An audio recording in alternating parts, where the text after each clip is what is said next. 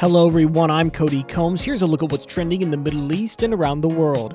Pfizer is trending. This comes after the company says the U.S. Food and Drug Administration authorized its antiviral COVID 19 pill, making it the first at home treatment for the coronavirus that is expected to become an important tool against the fast spreading Omicron variant.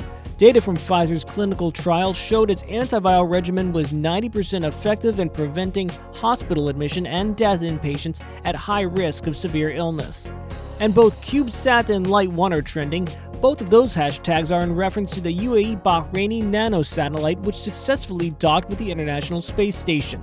The satellite will help study gamma ray flashes and do other experiments, but the spacecraft also delivered fresh supplies, holiday treats, blueberry pie, and cookies to astronauts on board the International Space Station as well.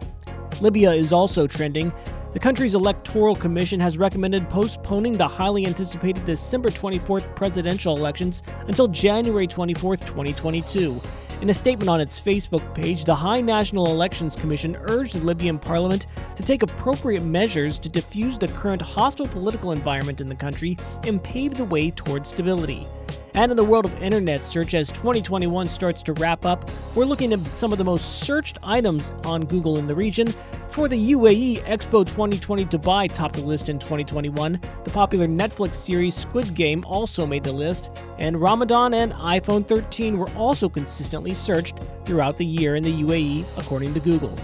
That's it for today's Trending Middle East update. For our full range of podcasts, head on over to the podcast section of thenationalnews.com.